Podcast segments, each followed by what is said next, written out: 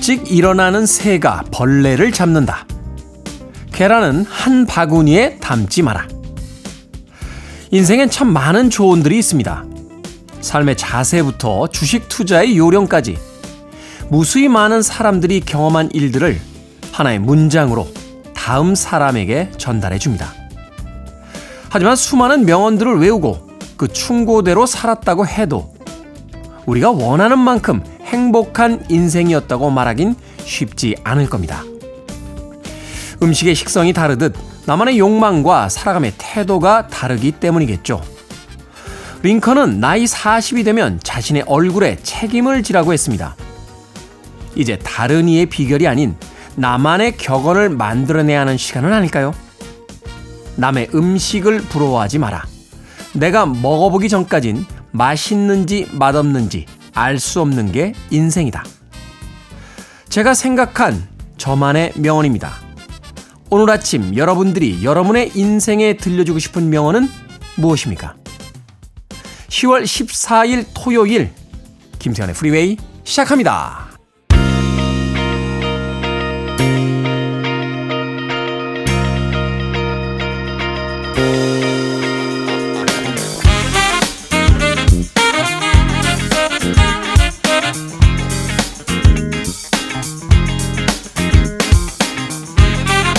빌보드 Kid의 아침 선택 김태훈의 프리웨이 저는 클 태 자 쓰는 테디 김태훈입니다. 오늘 첫 곡은 빌보드 핫백 차트 1985년도 이번 주 2위에 올랐던 Dire Straits의 Money for Nothing으로 시작했습니다. 자, 토요일 1부 시작했습니다. 10월 14일 토요일 1부 음악만 있는 토요일로 꾸며드립니다. 1970년대부터 2023년 바로 오늘에 이르기까지 빌보드 핫백 차트 상위권에 랭크됐던 음악들을 중심으로 선곡해 드립니다. 자, 여유 있게 주말의 아침 지난 시대의 히트곡들은 어떤 음악들이 있었는지 예, 즐겨보시죠. 자, 그리고 2부는요, 어, 북구북구로 꾸며드립니다. 책 한 권을 읽어보는 시간이죠.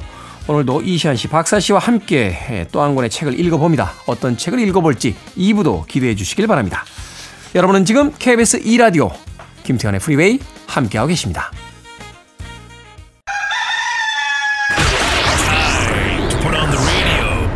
김태훈의 프리웨이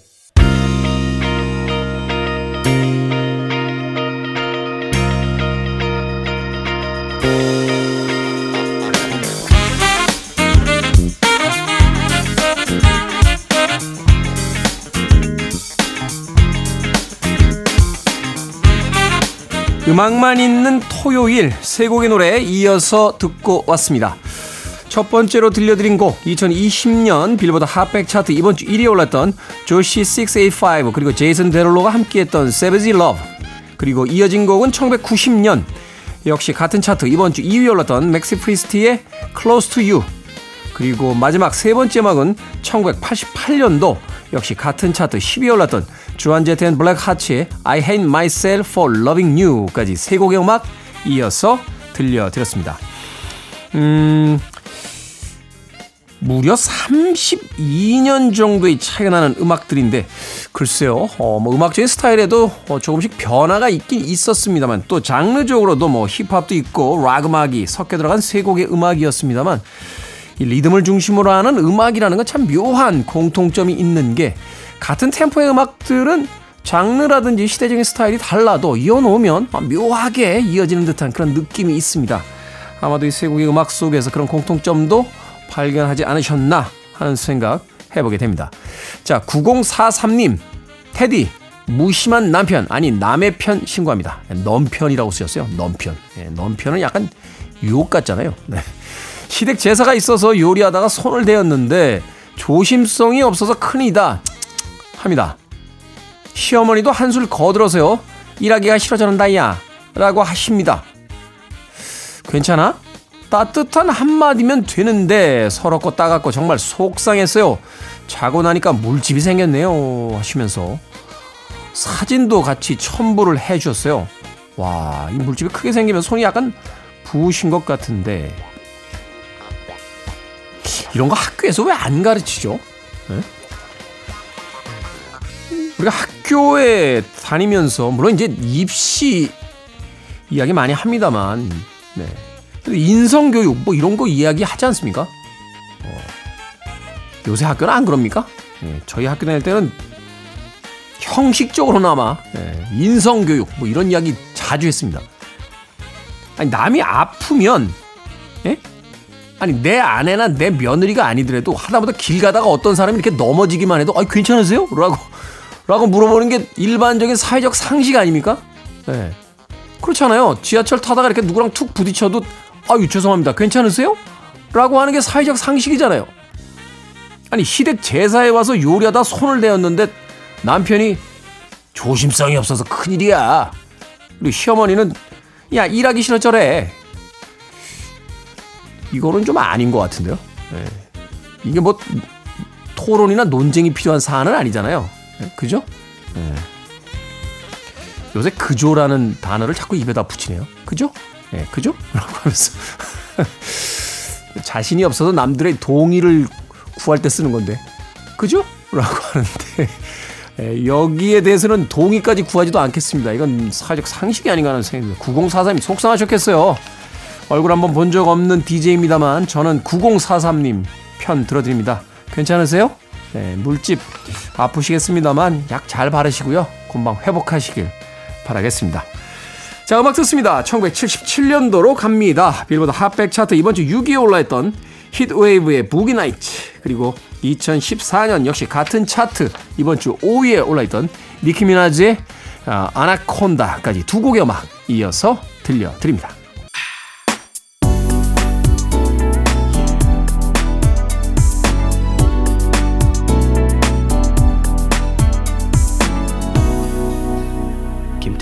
Freeway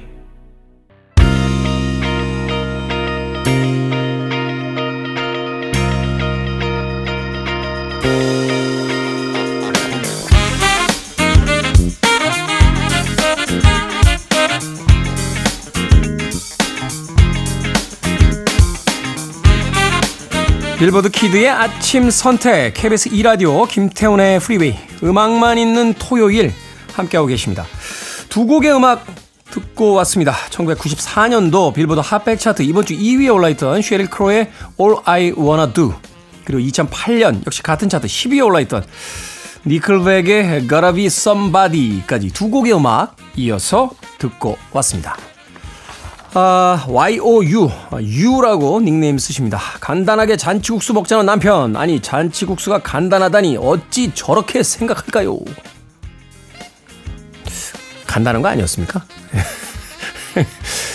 남자들이 이제 요리, 이것도 성차별적이죠? 어, 뭐 남자들이라고 해서 뭐 그런 건 다 그런 건 아니니까.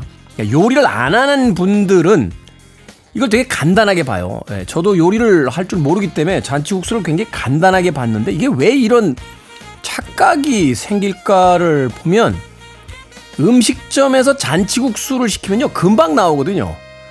그리고 공정이 저희들이 보기엔 되게 간단하죠. 물론 이제 그 국물을 육수를 몇 날 며칠에 걸쳐서 끓이시는 분들도 계시겠습니다만 일단 끓여 놓은 육수에 미리 삶아 놓은 소면을 한번 뜨거운 물에 넣어서 이렇게 턱턱턱 턴 다음에 살짝 담궈서 주시잖아요. 그러니까 아, 음식점에서 그 음식을 먹는 사람은 간단하네. 라고 생각을 하는 겁니다. 근데 집에서 이제 잔치국수 하시려면 일단 소면 삶아야죠. 그리고 국물을 내야죠. 거기다 또 여러 가지 어떤 양념장 만들어야죠. 이게 사실 쉽지가 않거든요. 어. 뭐 하긴 요새 마트에 가면요. 그냥 국물 내는 팩도 있어요. 네, 그거 하나 넣고 이렇게 양념장도 사오면 되고, 네. 소면 삶는 거야 뭐 그냥 뜨거운 물 해서 이렇게 삶으면 되니까. 그럼 뭐 간단하게 뭐. 그러니까 몰라서 그러는 거니까 화는 내지 마세요. 네. 갑자기 제가 왜 이렇게 숙으로 들죠? 이게 제일 학교에서 이런 거 안 가르쳐 정말? 예? 좀 가르쳐야 돼 좀. 자 음식 먹을 때 간단하게 뭐 먹, 간단하게 안 됩니다. 안 돼요. 간단하게 혹시 이거 되나? 라고 예 앞으로 혹시 혹시 잔치국수 되나? 라고 네, 화법을 좀 바꿔주시면 되겠습니다. 자 음악 듣습니다. 2017년도로 갑니다. 빌보드 핫백 차트 이번 주 5위에 올라있던 루이스 폰시 and 대디 양키 푸에르토리코 아티스트들이죠. 예, Puerto Rican이라고 불러야 될 겁니다. 피처링은 저스틴 비버의 예, 참여가 있었습니다. Despacito. 야, 이 음악 정말 대단했죠. 전 세계를 휩쓸었던 음악입니다. 그리고 2003년도로 와서 빌보드 핫백 차트 역시 이번 주 1위에 올라있던 비욘세 피처링 션 폴의 Baby Boy까지 두 곡의 음악 이어드립니다.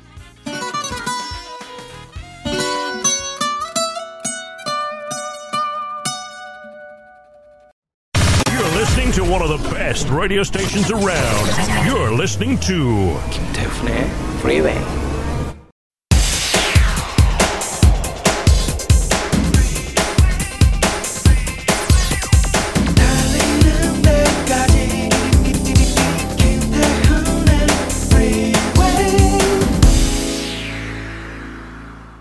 김태훈의 프리웨이 10월 14일 토요일 2부 시작했습니다. 2부 첫 곡은 마룬5의 Memories로 어, 시작했습니다. 자, 2부는 예고해드린 대로 잠시 후 북구북구로 꾸며드립니다. 아, 박사 씨, 이시안 씨와 함께 또 오늘은 어떤 즐거운 책의 수다가 이어질지 잠시 후에 만나봅니다. I want it, I need it, I'm desperate for it.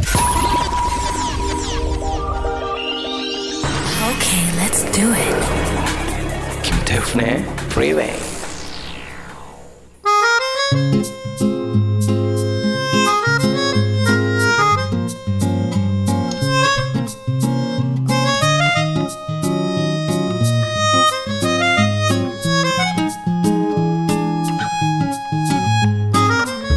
(7273님께서요) 설명이 너무 재밌습니다. 말 속도도 빠르고요. 상상하게 되죠 읽고 싶게 만드는 능력들이 대단하세요 라고 보내주셨습니다 칭찬이 랩처럼 나오는 코너 북구북구 북튜버 이시한 북칼럼니스트 박사 씨와 함께 합니다. 안녕하세요. 요 MC 시한. 예. 요, 요. Put your hands up. 누가 그렇게 빨리 말하죠? 아, 너무 어색하네요, 이거 아, 진짜. 그렇죠. 우리나라 속담에 그 도둑이 제발절이다. 그러게요. 말 속도 언급 사연은 처음인 것 같은데 이게 해야 될 얘기가 많은데 이제 맞아요. 시간에 쫓기 시작하면 말이 점점 빨라져요. 그쵸, 그쵸. 하고 싶은 말이 너무 많아요. 네. 근데 사실 거기까지는 이해가 되는데 몇몇 DJ들끼리 이렇게 만나서 이야기하다가 서로의 어떤 어리석음을 비웃으며 빵 터지게 되는 경우가 제가 이제 7시에서 9시까지 방송이잖아요. 근데 이제 9시 반에 약속이 있어. 어, 예. 여의도에서 거기까지 가기에 30분에 좀 빡. 빡세다. 예, 그러면 방송하다 말이 빨라져요. 바보잖아. 말이 빠르건 말건 결국은 9시에 끝나는데. 이게 사람의 심리라는 게 이제 그렇게 이제 작용할 때가 있는데. 시간당 노동량만 더 많아지는 거죠. 그렇죠. 하지만 그 북구북구에서 말이 빠른 것은 예, 저희들이 전해드리고 싶은 이야기가 많은데 정해진 시간이 한계가 있기 때문입니다. 자, 그래서 오늘은 아, 최은영의 단편 신짜오 신짜오를 얼마나 빨리 이야기하는지 한번 예, 만나보도록 하겠습니다. 신짜오 신짜오 어, 최은영 작가 아마도 저희 그 북구북구에서 처음으로 소개하는 작가가 아닌가 하는 생각이 드는데 네. 소개를 좀 해주시죠. 네. 갑자기 아웃사이더 랩을 해야 될 것 같은데 1984년 하면서 네. 1984년생이라 우리가 소개해드린 작가치고는 굉장히 젊은 축에 속하죠. 그렇죠. 네, 광명에서 태어났고요. 네, 막연하게 글이 쓰고 싶다는 생각에 고려대학교 국문과에 진학을 했습니다.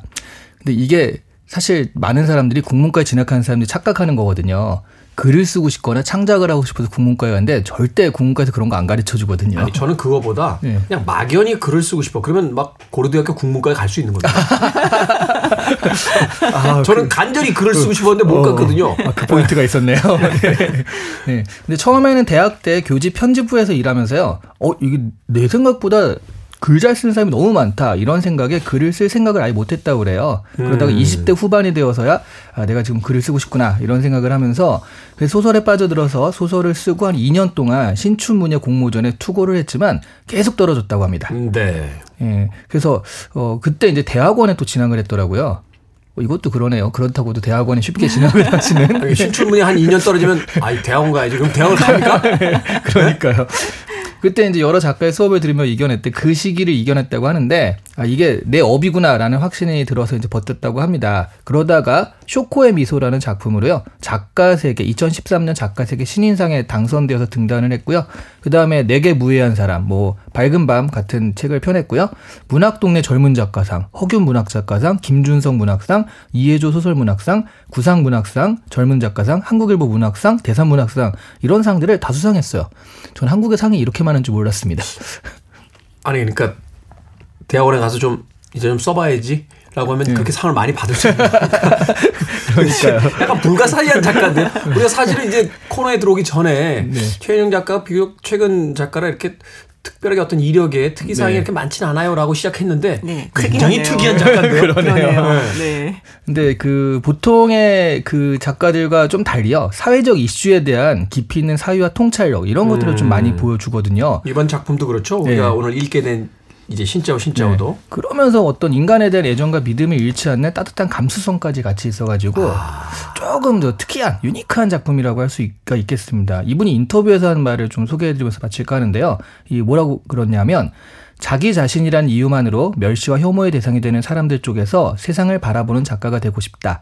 그 길에서 나 또한 두려움 없이 온전한 나 자신이 되었으면 좋겠다. 라고 하셔서요. 자기 자신이란 이유만으로 멸시와 혐오의 대상이 되는 사람들이라는 게 굉장히 좀 마음에 와닿는 표현이더라고요. 그 사회적 약자를 통치하는 어떤 네. 그 의미가 되겠죠. 그러니까 나는 아무런 잘못을 한 적이 없는 네. 이 최은영 작가의 그 다른 작품의 어떤 제목이기도 하잖아요. 내게 무해한 사람. 그러니까 음. 누군가에게 아무런 해도 끼치지 않았는데 그냥 그 존재만으로 누군가의 조롱을 음. 받아야 되고 또 그 편견의 대상이 되는 그런 사람들의 편에서 문학을 해보고 싶다. 아주 멋진 변이 아닌가 하는 생각이 듭니다. 자, 줄거리. 예, 오늘 읽게 된 신짜오 신짜오에 대해서 박사 씨가 좀 요약을 해 주시죠. 네, 사실 별로 긴 소설은 아닙니다.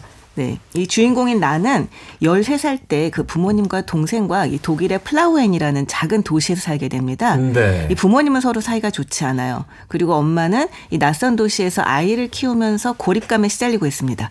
이 다행히 그 아빠의 동료 가족인 그 베트남인 호 아저씨와 응웬 아줌마 부부가 이웃으로서 친하게 지내게 됩니다.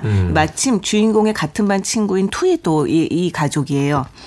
이 응연 아주머니는 그 주인공의 엄마를 아껴주고 또 도움도 아주 아낌없이 베풉니다. 이 엄마도 그래서 굉장히 무척 따라요. 네. 그래서 낯선 나라 이방인으로 사는 어떤 동명상련의 감정 이런 것들이 아주 그들을 단단하게 묶어주고 있는 셈이죠. 또 같은 동양인이고. 그렇죠. 그런데 어느 날 저녁 식사를 하던 중에 이 베트남전 이야기가 나옵니다. 응연 아주머니의 가족 모두를 정말 갓난아기까지 이 죽인 것이 한국군이었다라는 걸 알게 되죠. 이 주인공의 엄마는 가슴 아파하면서 사과를 하는데요. 아빠는 이 자신의 형도 베트남전에서 죽었다라고 얘기하면서 아주 냉랭하게 자리를 뜹니다. 이 결국 그들 가족은 서로 서먹해지고 이전 같은 관계로 돌아가지 못하게 됩니다. 이 주인공의 가족들은 한국으로 돌아오게 되는데요. 이 응엔 아줌마 가족과도 이별하게 되고요. 이후 어른이 된 주인공은 몇 번이나 독일 출장을 가면서도 플라우엔엔 들리지 않다가 엄마가 돌아가신 다음 해에 응엔 가족을 찾아갑니다. 이 다시 만난 그들은 지나간 세월을 생각하면서 서로에게 인사를 건네요. 신짜오라고요. 이게 신짜오가 이제 안녕하세요라는 이제 뜻인데요. 베트남어죠? 네, 이 말은 그들이 처음 만났을 때 그리고 헤어질 때 그리고 다시 만났을 때 하는데 그래서 이 소설의 제목이 신짜오 신짜오입니다. 안녕하세요. 안녕히 가세요. 그렇죠. 뭐 이런 뜻이 이제 담겨져 있는 거죠. 네네. 근데 사실 신짜오 신짜오라면 못 알아들어요. 베트남은 육성이에요, 육성. 음. 네, 중국어가 사성인데 네. 베트남어는 육성이라서 이게 성조를 맞추지 않으면은 정말 그 이해하기가 쉽지가 않습니다. 음. 어찌됐건 우리는 한국 사람들끼리니까 신짜오라고 하면 되겠습니다. 자, 뭐 줄거리에서 이미 이 많은 분들께서 이제 눈치를 채셨겠습니다만 어, 문학이라는 게 그런 거잖아요. 이제 소소한 어떤 삶의 일상을 통해서 큰 이야기를 하거나 아주 큰 이야기를 통해서 삶의 소소한 부분을 이제 들여다보게 되는 이런 어떤 방식들을 가지고 이제 작법들이 이루어지는데 이 최은영 작가의 신짜오 신짜오는 말하자면 평범해 보이는 두 가족의 사소한 일상을 통해서 한국과 베트남의 관계를 이야기하고 더 나아가서는 이제 한국과 베트남으로 상징되는 어떤 개인의 어떤 책임이 없음에도 불구하고 국가라는 테두리 안에서 서로 반목할 수밖에 없는 편견과 어떤 증오, 질시의 대상이 될 수밖에 없는 이제 그런 이야기를 합니다. 최근에 이스라엘과 이제 하마스의 그 전쟁이 시작이 되면서 이런 이야기가 좀 더 이제 힘을 받을 수 있는 좀 더 많은 생각을 하게 만드는 그런 또 소재가 되지 않을까 하는 생각이 드는데 어떠셨어요? 어, 이 책을 읽었을 때 첫 인상 같은 것들이. 저는 처음에 한 두세 페이지 읽었을 때, 아, 베트남 전쟁 이야기가 나오겠구나라고 굉장히 좀 뻔하다는 생각을 했거든요. 네. 근데 이 결과적으로 그런 물론 갈등이 좀 있었지만 그 생각보다는 뭐가 부딪히거나 그런 게 없이 그냥 소소하게 흘러가더라고요. 네. 아, 그러면서 실제로 아 이게 정말 서로 모르는 사이에서 외국에서 이 동독이잖아요. 게다가 그렇죠. 이런 데서 만나가지고 서로 모르는 사람. 예를 들어 이제 한국인과 일본인이 아이들이 만나가지고 뭐 일, 일본 애가 한국을 침략한 적은 우린 없어 뭐 이런 식으로 역사교육을 그렇게 받았다라고 한다면 그렇게 얘기할 거 아니에요. 그렇죠. 예, 이런 대화들이 얼마든지 가능하겠구나라는 생각이 좀 들더라고요. 그런 경우가 실제로 있어요. 네. 어, 저희 그 그러니까 재수 씨죠? 막내 아내분이 이제 일본 분이신데 아, 사이가 그렇게 좋아요. 예. 한일전만 하면은 그건 그건 굳이 한 일이 아니라 다른 나라 브라질과 싸워도 한일전이 잘못했네. 어, 가정에 파탄을 일으키고 있네. 한일전만 하면은 네, 내가 저희 가족들이 모인 자리에서 야 그 한일전 얘기 자꾸 하지 마. 그러면 이란전 있죠. 어, 그렇군요. 어, 네. 순간 저렇게 어 그런 아 그렇구나 하는 느낌 같은 게 있어요. 그러니까 이제 가족들이니까 더 이상 심한 이야기라든지 뭐 이렇게 격렬한 이야기는 안 나갑니다만 네. 이게 어쩔 수 없잖아요. 우리가 이제 어린 시절부터의 어떤 그 민족과 국가라는 개념을 이제 교육을 통해서 이제 주입받으면서 이제 성장하게 되고 또 어느 나라의 역사나 다 네. 자신들의 중심으로서 이제 쓰여지기 때문에 맞아요. 사실은 뭐 왜곡까진 아니겠습니다만 네. 그 안에서의 어떤 입장이라는 게 사실 미묘한 어떤 차이들을 보이게 되는데 그런 이제 두 개의 상반된 세계관이 이제 충돌하는 것이 바로 이 책에서 이제 펼쳐지는 그 이야기가 아닐까 하는 어떤 생각이 드는데 네, 박사 씨는 네. 어떻게 읽으셨습니까? 아, 저는 예전에 이걸 읽었을 때 정말 너무 울었어요. 너무 음. 울었고 너무 좋았습니다. 이 소설이. 네, 그래서 이번에 얘기를 하게 돼서 굉장히 좋았는데요. 이 소설이 되게 좋아서 저는 그 제가 이제 정기적으로 낭독 행사를 하는데 그때도 한번 낭독을 한 적이 있어요. 근데 저는 이걸 보면서 느꼈던 게 실제로 우리가 어떤 역사적인 일들이 일어났을 때 역사적 사건들에서 개인을 떠올리기가 쉽지가 않아요. 음. 뭐 200만 명이 죽었다. 그럼 200만 명이 숫자로 정말 그렇죠. 뿐이죠. 개인 한 사람 한 사람이 그 모여서 200만 명이 됐다는 것을 생각하기 쉽지가 않은데 이 소설 은 정말 아 우리가 이야기하는 역사라고 하는 것 그뭐 이를테면 그 사건들이 사실 정말 생생하게 개인들에게 일어난 일들이고 우리는 그 속에서 정말 잘잘못을 따질 것 없이 누구나 정말 자기 나름대로 피해를 받을 수밖에 없는 개인들이라고 하는 것을 되게 잘 보여주고 있다는 생각을 했거든요. 전쟁에서 승리자 패자는 없잖아요. 모두가 없죠. 패자인 건데. 네, 맞아요. 이 전쟁 자체가 전쟁이라는 것이 얼마나 진짜 무용하고 너무 끔찍한 것인가를 보여주기도 하고 그 안에서 우리가 가져야 될 태도에 대해서도 좀 생각을 많이 해보게 되는 그런 작품이었습니다. 네. 자, 이제부터 그 이야기 속으로 들어가 보도록 하겠습니다. 음악 한 곡 듣고 와서 본격적인 이야기 나눠봅니다. 왜 그렇게 에, 서로에게 미안하다는 이야기를 하기가 어려운 걸까요? 엘튼 존의 음악 듣습니다. Sorry seems to be the hardest word. 엘튼 존의 Sorry seems to be the hardest word 듣고 왔습니다. 빌보드 Kid의 아침 선택 KBS 2 라디오 김태훈의 프리웨이 북끄북끄 박사씨 이시한 씨와 함께하고 있습니다. 제가 원래 말 속도가 이렇지 않은데 예, 오늘 말 속도가 빠르다는 이야기를 듣고 왔더니 자꾸 느려지네요. 자 오늘 최은영 작가의 Xin chào Xin chào 읽어보고 있습니다. 자 이 작가의 태도, 작가의 시선 앞서서 이제 어, 이시안 씨께서 이 작가 인터뷰를 통해서 알려주셨습니다만 이 작가의 시선이 어디 있느냐에 따라서 같은 사건이 기록되는 방식이 다르잖아요. 그런 의미에서 최은영 작가는 사실 이제 한국 작가니까 어쩔 수 없이 이제 태생적으로 한국인 입장에서 이 사건을 이제 바라볼 수밖에 없었을 텐데 어떻습니까? 작가의 이제 태도나 시각에 대해서 이 책이 이제 쓰여지는 방식을 좀 읽어주신다면. 뭐 주인공 자체가 일단 한국인으로 설정되었기 때문에 네. 한국인의 시각에서 들어가는 건 맞는데요. 근데 사실 여기서 실제로 베트남전에 대한 이야기가 나온 건 아니에요. 음. 그 우리가 베트남전에 대한 그 상식이 없이 보면은 이게 무슨 얘기라는 걸잘 모를 수도 있어요. 왜냐면 우리 교육에선 그런 걸 배운 적이 별로 없기 때문에. 네. 네, 그래서 이, 어, 이거가 있구나 해서 이 소설을 찾아, 이 소설을 읽고서 찾아보는 정도로 봐야 돼서요. 직접적으로 그 베트남 전쟁에 대한 이 사람의 태도가 나온 건 아닌데, 저는 그나마 좋았던 건 가령, 어, 학살을 당한 베트남 사람들에 대해서 이야기를 하는 거잖아요. 근데 그 반대쪽에 용병으로 참전해서 그, 그 전쟁에서 목숨을 잃었다는 주인공 아빠의 형에 대한 이야기가 같이 그 언급이 되어서요. 네. 무조건 감성에만 그 호소하는 게 아닌 좀 밸런스를 맞추려고 했구나라는 생각이 들긴 했어요. 사실은 그래서 일방적인 가해와 피해 이야기보다는 이제 거대한 비극 속에서 이제 희생당한 이제 개인들의 이야기를 하고 있는 거죠. 네. 네, 그렇죠. 사실 저 같은 경우도 생각해 보면 여기서 그 얘기 하잖아요. 그 우리나라는 다른 나라를 침략한 적이 한 번도 없었다라고 이제 그 주인공이 말을 하잖아요. 그 옛날에 역사 교과서에 써져 있었죠. 5천 회의 외침이 있었지만 단 한 번도 그러니까요. 저도 어렸을 때 그렇게 배웠거든요. 그게 말이 되나요? 그러니까 참그 그 교육이라고 하는 게 정말 중요하다는 생각이 듭니다. 사실은 광개토 대왕도 있었고 그렇죠. 네. 그리고 삼국 시대에 우리끼리 싸운 건 안 쳐주는 겁니까? 그리고 사실 일본을 침략하러 가려다가 태풍 때문에 그 못 갔던 일도 있었잖아요.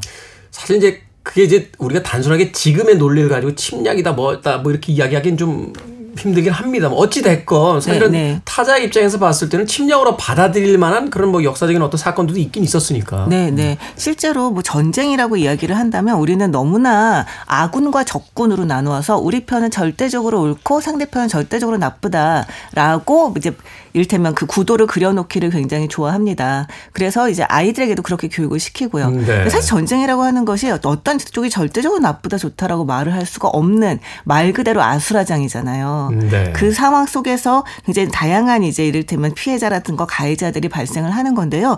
저는 이 소설이 한국군, 그러니까 이를테면 베트남 전을 한국군의 입장에서 봤다고 생각하지는 않아요. 그러니까 이, 이 최은영 작가 같은 경우는 오히려 전적으로 피해자의 입장에서 바라보고 있는 게 아닌가라는 생각이 드는데 말씀하셨듯이 아버지도 그 형이 베트남 전에 죽었다라고 하는 점에서는 피해자입니다. 그런데 실제로 그, 그 엄마는 사과를 하죠. 그 베트남 가족에게 그리고 그 아버지는 그 얘기를 듣더니 아 내가 왜 그걸 사과를 해야 되느냐 이렇게 얘기를 해요. 이렇게 얘기하거든요. 그래서 제가 무슨 말을 하길 바라시는 겁니까? 저도 형을 잃었다고요. 이미 끝난 일 아닙니까? 잘못했다고 빌고 또 빌어야 하는 일이라고 생각하세요? 라고 이제 얘기를 하거든요. 이게 참 웃긴 게 이걸 왜 가족들끼리 사과를 하고 또 그 막 이렇게 논쟁이 붙을 이런 상황들로 이제 가게 되는지. 그렇죠. 사실 이게 누가 잘못했 다 잘했다를 따질 수 있는 부분이 아니잖아요 여기서는 개인의 입장에서는 그렇죠. 그럼요. 우리가 뭐 그각 개인이 뭐 국가대표로 선발돼 가지고 거기서 네. 서로 선발전을 하는 게 아닌 네, 이상은 네. 근데 저는 사실 이 부분 읽으면서 일본의 태도가 좀 생각이 나더라고요. 아까 네. 말씀하셨지만 사실 일본인들 같은 경우는 지금 그렇게 입장이 이전 세대 일이고 지금 나는 잘못이 없고 우리도 피해를 받고 이미 지나간 일인데 빌고 또 빌어야 하냐라고 하는 게 또 그들의 입장이기도 하잖아요. 그 입장을 듣고 나니까 생각이 바뀌네. 아 그러네요. 이게 아 이게 참 인간이라는 게 어떤 자기 입장만 생각을 하게 되면 이렇게 반응을 할 수도 있겠구나. 그러면서 또 일본의 애니메이션들을 보면 그때 당시 상황을 그린 뭐 반딧불의 묘라든가 그러니까 보면 피해자로 묘사하잖아요. 굉장히 피해자로 묘사하거든요. 근데 사실 또 한편으로 보면 개인의 삶은 피해자죠. 예. 그 전제주의 국가의 국민으로 태어남으로써 사실은 전쟁의 포화 속에서 피해를 입은 사람들도 있으니까. 네, 네. 그리고 사실은 저는 여기에서 보- 보면서 우리가 이 역사 속에서 내가 나라고 하는 개인이 여기서 잘했냐 잘못했냐는 사실은 정말 얘기할 수가 없어요. 그것에 대해서는 누구나 다 어느 정도의 피해를 입고 어느 정도의 이제 이를테면 가해를 하고 이러고 살고 있습니다. 그렇기 때문에 우리가 서로에게 더 사과를 해야 되는 게 아닌가라는 생각을 오히려 했어요. 내가 잘못해서가 아니라 그러니까 서로가 서로가 이 상처를 받았다는 것에 대해서 위안을 하기 위해서라도 사과를 해야 되는 게 아닌가. 그래서 이를테면 이 그 주인공의 엄마가 미안하다라고 사과하는 것에 대해서 아 이런 태도를 우리가 가져야 되는 게 아닌가라는 생각을 저는 했었거든요. 그러네요. 이게 음. 어떤 행위에 대한 반성의 의미로서의 사과도 있지만 사실은 같은 그 역사 속에서 서로 희생당한 어떤 개인들끼리의 어떤 위로와 격려의 의미로서의 사과도 분명히 존재를 해야 되는 것이다. 네. 그리고 사실 우리가 뭐 얘기를 하다가 아, 상대방의 부모님이 돌아가셨다 뭐 이런 얘기 들을 때 아, 미안합니다. 뭐 유감입니다. 이렇게 얘기를 하기도 하잖아요. 영어로 I'm sorry가 이제 그렇죠. 이겁니다라는 뜻이잖아요. 그렇죠. 어. 그러니까 그게 내가 상대방의 부모를 죽여서 그런 건 아니잖아요. 네. 그러니까 상대방이 가지고 있는 아픔에 대해서 내가 건드렸 다 그것을 잘 생각나게 했으니 미안하다 이런 의미도 사실 있는 거니까 음. 우리는 조금 더 고맙다 미안하다라고 하는 표현에 대해서 더 이를테면 그 지금 너그러워질 필요가 있지 않을까 그래야지 사실은 이 관계라고 하는 것들이 조금 더 인간적이 되지 않을까 이런 생각을 했어요. 그래서 여기 그 가해와 피해라는 상황으로 보면 베트남이냐 한국이냐 가해 피해의 문제가 아니라 역사와 국가라는 거대 담론 앞에 선 그 거대 담론이 가해자라면 피해자는 각 개인들인 거죠.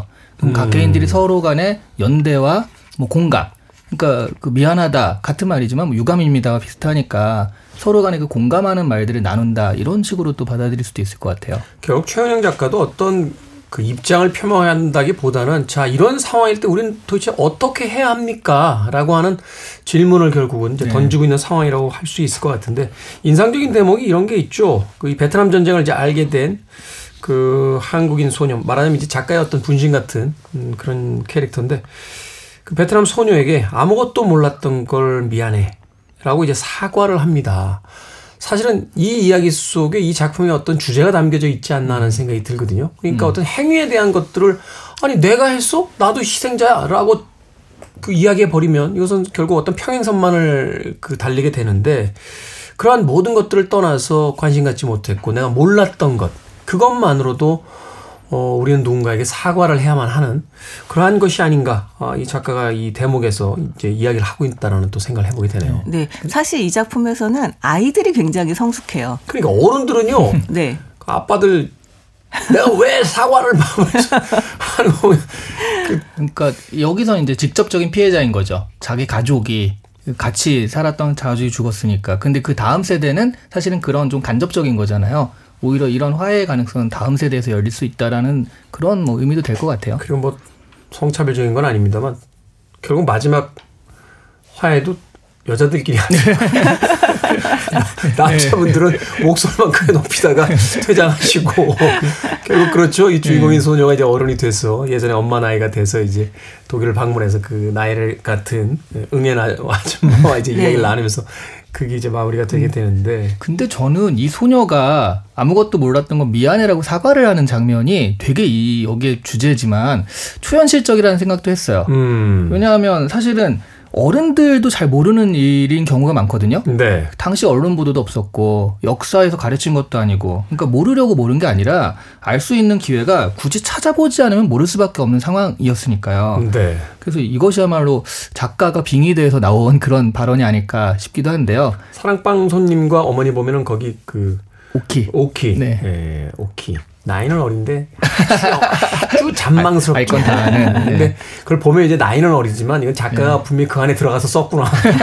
이런 느낌을 네. 받게 되는데 그래서 아 저는 그 이 이야기를 아무것도 몰라서 미안해는 사실은 그 미안한 포인트는 아닌 것 같아요. 그 음. 진짜 미안한 포인트는 오늘 같이 우리가 이런 얘기를 나눴잖아요. 그럼 이제 방송에서 이 얘기를 듣고 이거 잘 모르겠으면 이게 뭐지?라고 찾아보면서 아 이런 의구심을 가지고 찾아봤을 때 아 이런 일이 있었구나라고 좀 알아내는 태도를 가지지 않는 거 그런 것들이 미안한 일이 아닐까 싶, 싶어요.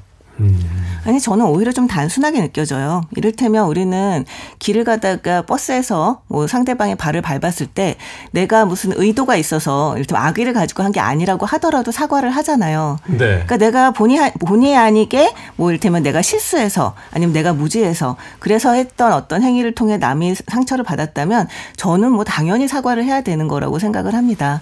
그리고 이, 이 이야기에서 저는 오히려 투이가 더 약간 놀라웠다는 생각이 드는 게 투이 같은 경우는 정말 어, 아까 말씀하셨을 때는 이제 한 단계 건너기는 했지만 어쨌든 자신의 뭐 삼촌이라던가 이 친척들이 이제 죽은 거고 음, 네. 어렸을 때부터 그 친척들의 사진을 보고 자라잖아요. 네. 그랬는데 거기에서 그 자, 이 그러니까 자기 친구인 이 주인공이 한국은 아무도 침략하지 않았어요. 우린 평화로운 민족이에요라고 얘기를 했을 때 약간 거기에서 우리가 우리 친척들이 한국군이 죽었어라고 얘기를 하, 하거든요. 근데 나중에 만났을 때 이 투이도 사과를 합니다. 난 너를 공격하려고 했던 게 아니야 라고 이야기를 하거든요. 그리고 이제 그 주인공도 투에게 사과를 하는 그런 장면인데 여기에서 이 주인공 여자애는 그래 내가 어 발을 밟아서 미안해 정도의 마음으로도 사과를 할 수 있겠지만 이 투의 입장에서는 아 그치 이, 이 주인공이 잘못한 건 아니야 하지만 내가 이 삶을 살고 있는 것 정말 이렇게 친척들이 모두 죽고 그리고 정말 쫓겨나서 이 먼 나라에 살고 있는 것에 대해서 조금이라도 일말의 그 엄마를 있을 법한데 음. 거기 사과를 한다는 게 저는 굉장히 좀 놀랍다는 생각을 했어요. 네. 그러니까 그 투이에게도 이제 작가가 들어간 거예요. 그렇죠. 아까 말씀하셨을 때 결론적으로는 여자들끼리 사과를 하지만 그 이전에 아이들끼리 사과를 하는 장면이 또 있거든요.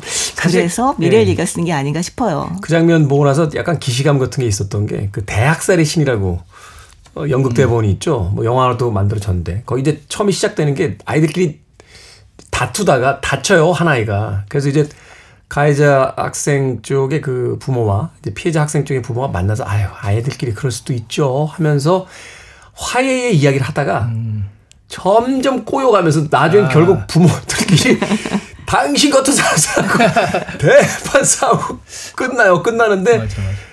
그 영화의 마지막 장면에 보면 부모들이 그렇게 끝나고 나잖아요. 아이들 둘이 만나서 악수하면서 끝나요. 그 영화를 보면서 네. 오히려 사과라는 것, 또 용서라는 것, 혹은 또 서로에 대한 이해라는 건 저렇게 아이들처럼 어떤 그냥 내면에 있는 그 진솔한 마음 하나로서 충분히 이루어질 수 있는 것들인데 우리가 그 안에 사상과 체면과 아, 자신들이 뱉은 말에 대한 어떤 책임과 이런 것들을 생각하는 순간 그 단순한 미안하다는 이야기마저도 정말로 엄청나게 힘들어지는구나 하는 생각을 책을 보면서 다시 한번 해보게 됐습니다. 음악 한 곡 듣고 와서 어, 계속해서 책 이야기 나눠보도록 하겠습니다. 하워드 존스의 음악 중에서요. 비난할 수 있는 자는 누구인가? 라고 질문하듯 노래합니다. 하워드 존스의 No One is to Blame 듣습니다.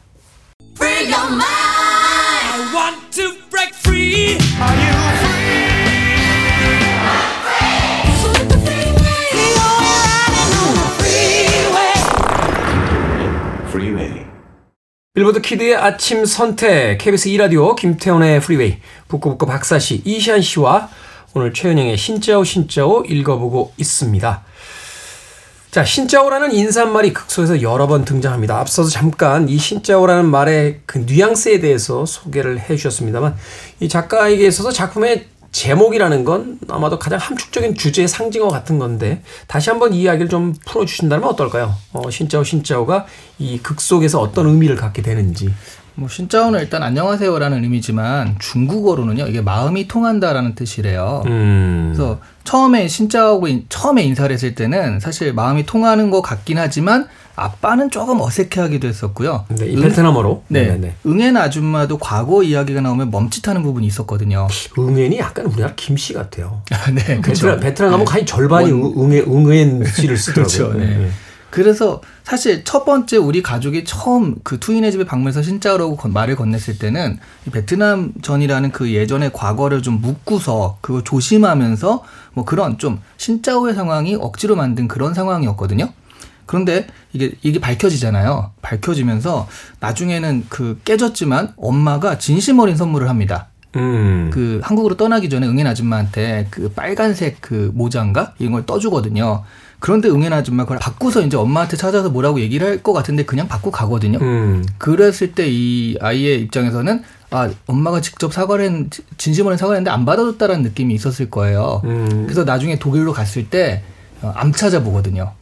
계속 안 찾아보죠. 네. 그러다가 엄마가 돌아가셨을 때 그때서야 이제 가는데 그때 그 응애 아줌마가 나를 보면서 놀라는 장면이 나와요. 그 이유가 나랑 엄마랑 똑같이 생겼다. 그때 엄마를 다시 봤을 것이다. 라고 하면서 그때 다시 재회하는데 이때 마음이 통할 가능성이 생기는 거거든요. 왜 우리는 누군가의 죽음을 통해서만 삶에 대한 어떤 허망함 네. 혹은 그 미움과 증오에 대한 어떤 부질없음 이런 것들을 깨닫는지 모르겠어요. 네. 어, 인간이 정말 유한한 존재이기 때문에 그런 거겠죠. 그렇죠. 근데 사실 여기서 그래서 그 어쨌든 이 과거 갈등은 한국과 베트남이라는 거대 국가 담론으로 풀어야 되는 것들인데 그 우리는 사실 그런 국가 간의 그런 노력은 좀 별로 없잖아요. 근데 개인들이 이렇게 또 뒷수습을 하고 있다.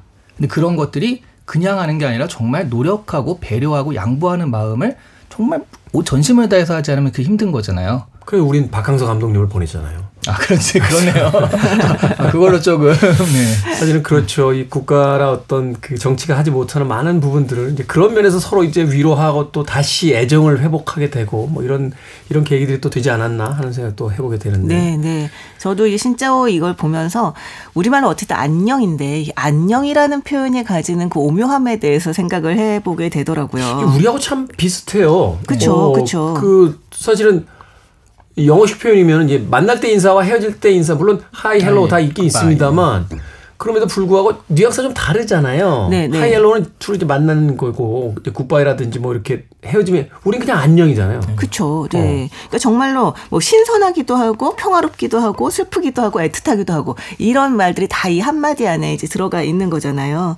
그리고 특히 외국인에게 그 나라 말로 인사를 하는 거는 또또 다른 의미가 또 있습니다. 우리가 네. 그래서 해외여행 가면 제일 먼저 그 나라 인사말부터 맞아요, 맞아요. 그리고 그 나라 인사말로 했을 그 좋아하죠. 듣는 쪽 굉장히 좋아하기도 하고요. 그러니까 좀 더 다가서고 싶다, 당신을 이해하고 싶다라고 하는 것이 이제 그 인사말부터 배우는 것이 아닌가라는 생각이 들어요. 그래서 이 응행 가족의 입장에서는 이 첫 초대 온 주인공 가족들이 신짜오라고 인사를 건넸을 때 그때 네. 정말 좋지 않았을까라는 생각이 드는데 결국은 이별의 인사도 같은 말로 하게 된 거죠. 네. 생각해 보니까 그러네요. 우리가 여행지에 가서 좀 건방지게 사실은 영어를 쓰지 않는 나라임에도 불구하고 이렇게 그 나라 언어를 모르면 영어로 이렇게 막 물어보거나 할 때가 있어요. 네. 그런데 그 사람들의 입장에서 본다라면 아니 서양 사람도 아니고 왜 동양 사람이 와가지고 우리한테 영어로 자꾸 그러니까 오히려 그 나라에 가서 많은 이야기를 할 수는 없습니다만 안녕하세요. 어, 감사합니다. 고맙습니다. 그 정도 인사말이라도 외워서 가서 그 얘기를 했을 때 아, 이 사람들이 그래도 우리를 좀 존중해 주는구나. 그렇죠. 아, 우리에 대한 어떤 기본적인 예의를 갖추고 이런 느낌을 받게 되잖아요. 그렇죠. 그런 의미에서 이제 베트남어인 신짜오로 우리가 인사를 한다는 건 바로 그런 어떤 존중과 배려의 어떤 의미도 담겨져 있다. 이 단어가 가진 뜻 이외 태도에 대한 문제도 나오게 되네요. 그렇죠. 아까 말씀하셨듯이 네. xin chào가 그 발음하기 힘든 거라고 한다면 더 이제 배워서 했었겠죠, 이들이. 근데 예전에 제가 그 대학생 때는 유럽 여행 TC를 했었거든요. 그 여행을 좀 많이 다녀본 사람으로서 입장에서는 그 나라 말을 쓰잖아요. 그러면 그 사람들이 그 나라 말로 막막막막 해요. 그 뭐, 아, sorry sorry 막 이렇게 돼가지고 일부러 살짝 그 모르는 척 하려고 하는 것도 있긴 있어요. 특정 나라를 얘기하지는 않겠습니다만 네. 네, 저도 어떤 나라 가서 이렇게 한마디 했더니 네. 계속 그 나라 말로 얘기를 해서 아, 영어로 아, 죄송하다고 못 알아듣는다고 또 그럼에도 불구하고 그분도 영어를 못 알아듣고 계속 얘기를 하는 아, 이게 한문을 얘기하면 안 되겠구나. 그러니까요. 아, 그런 생각. 그러니까 너, 너무 또 아, 그, 그 나라 발음처럼 배워가지고 아유. 말하면 막 쨍쨍 그때 그게 다음에 아그 그 격이 있네. 맞다. 그게 있습니다. 자 책을 좀 정리해 보도록 하겠습니다.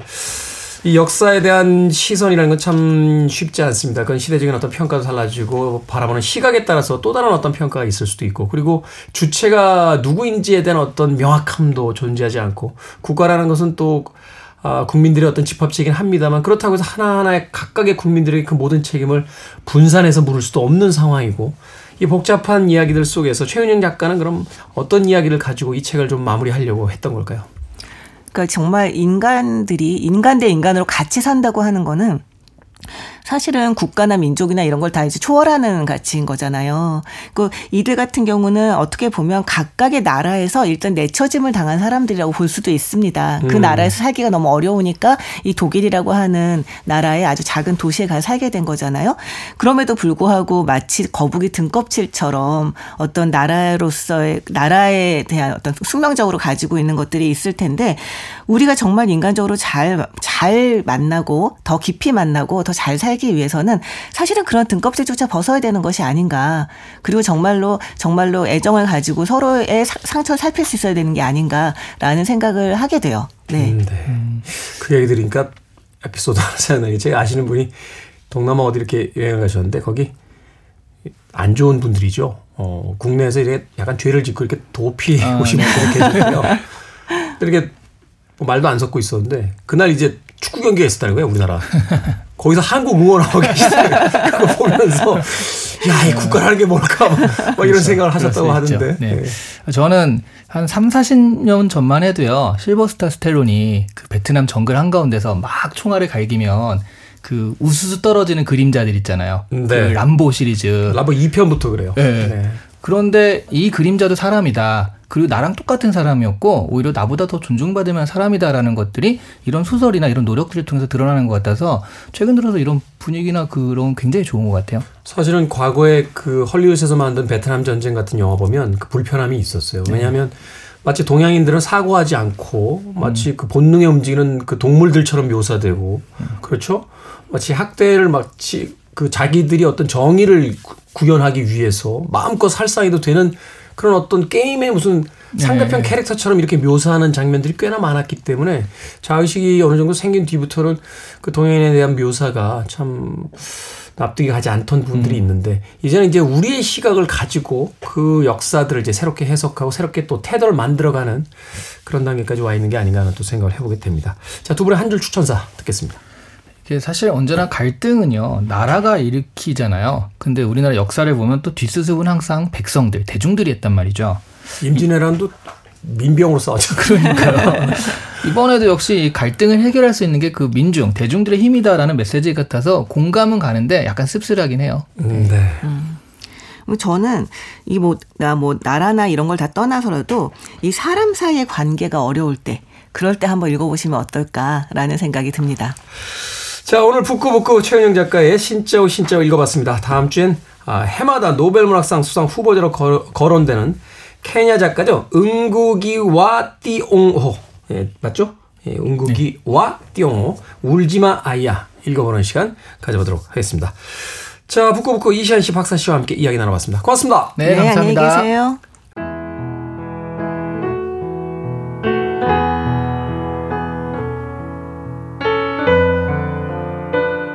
음악 한 곡 듣습니다. 베스 닐슨 체프만의 Say Goodnight.